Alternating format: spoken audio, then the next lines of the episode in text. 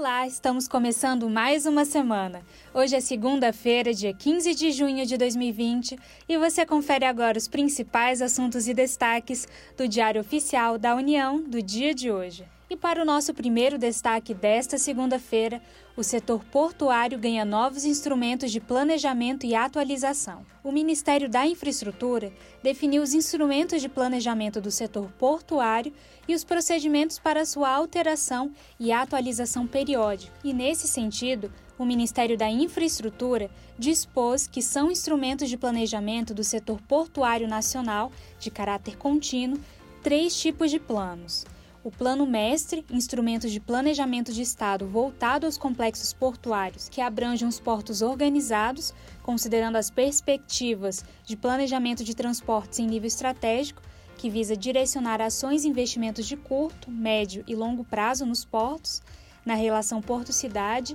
e em seus acessos, e também o Plano de Desenvolvimento e Zoneamento, que é um instrumento de planejamento da autoridade portuária que contempla as estratégias e ações para a expansão e o desenvolvimento integrado, ordenado e sustentável das áreas de instalações do porto organizado. E, por fim, o Plano Geral de Outorgas, que é um instrumento de planejamento também de Estado, aderente às diretrizes do Planejamento Nacional de Transportes, aos planos mestres e ao Plano de Desenvolvimento e Zoneamento com a finalidade de orientar investidores e consolidar projetos de outorga do setor portuário. E todas essas informações sobre os novos instrumentos de planejamento e atualização do setor portuário estão disponíveis na portaria número 61 do Ministério da Economia.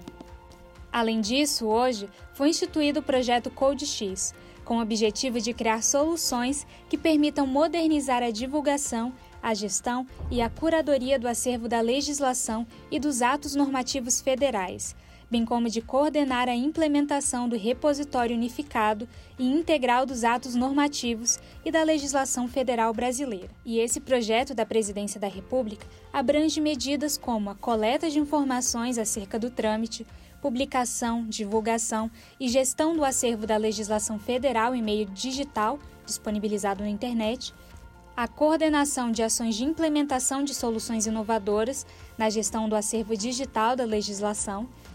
e também estudo e proposição de procedimentos que promovam simplificação e modernização dos processos no âmbito do trâmite e da publicação da legislação federal.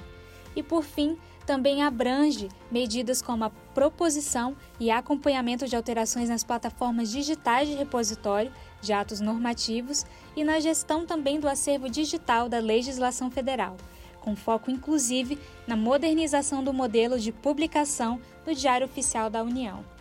Além de outras medidas que estão dispostas na portaria número 48, se você quiser dar uma lida, da Secretaria-Geral da Presidência da República. E se você é empresário, Atenção, porque o Ministério da Economia tem novas normas para registro público de empresas. Em instrução normativa, a Secretaria Especial de Desburocratização, Gestão e Governo Digital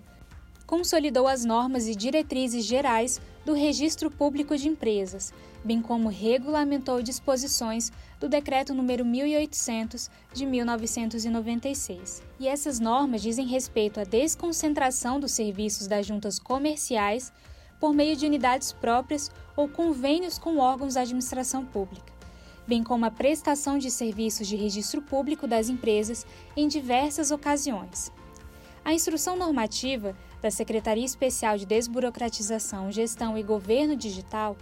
também traz disposições para registro e normas para micro e pequenas empresas, cooperativas e empresas estrangeiras. Então não deixe de olhar a instrução normativa número 81 da Secretaria Especial de Desburocratização, Gestão e Governo Digital, do Ministério da Economia. E como utilidade pública, tivemos hoje a publicação da medida provisória número 982, que traz disposições sobre como utilizar a conta poupança social digital. E cabe destacar que a conta do tipo poupança social digital possuirá algumas características importantes que foram dispostas nessa medida provisória. Por exemplo, o recebimento dos créditos dos saques e os depósitos decorrentes de pagamento de benefícios sociais de responsabilidade da União dos estados, do Distrito Federal e dos municípios, excluídos os benefícios previdenciários. E também essa conta social digital de poupança terá o limite total de movimentação mensal no valor de até 5 mil reais, incluídos nesse montante o total de depósitos e retiradas. E outras características também se relacionam com a dispensa de apresentação de documentos dos titulares que tenham sido previamente cadastrados pela instituição financeira, pelo agente operador ou pelo órgão público responsável e também uma isenção de cobrança de tarifas de manutenção, observada a regulamentação específica editada pelo Conselho Monetário Nacional.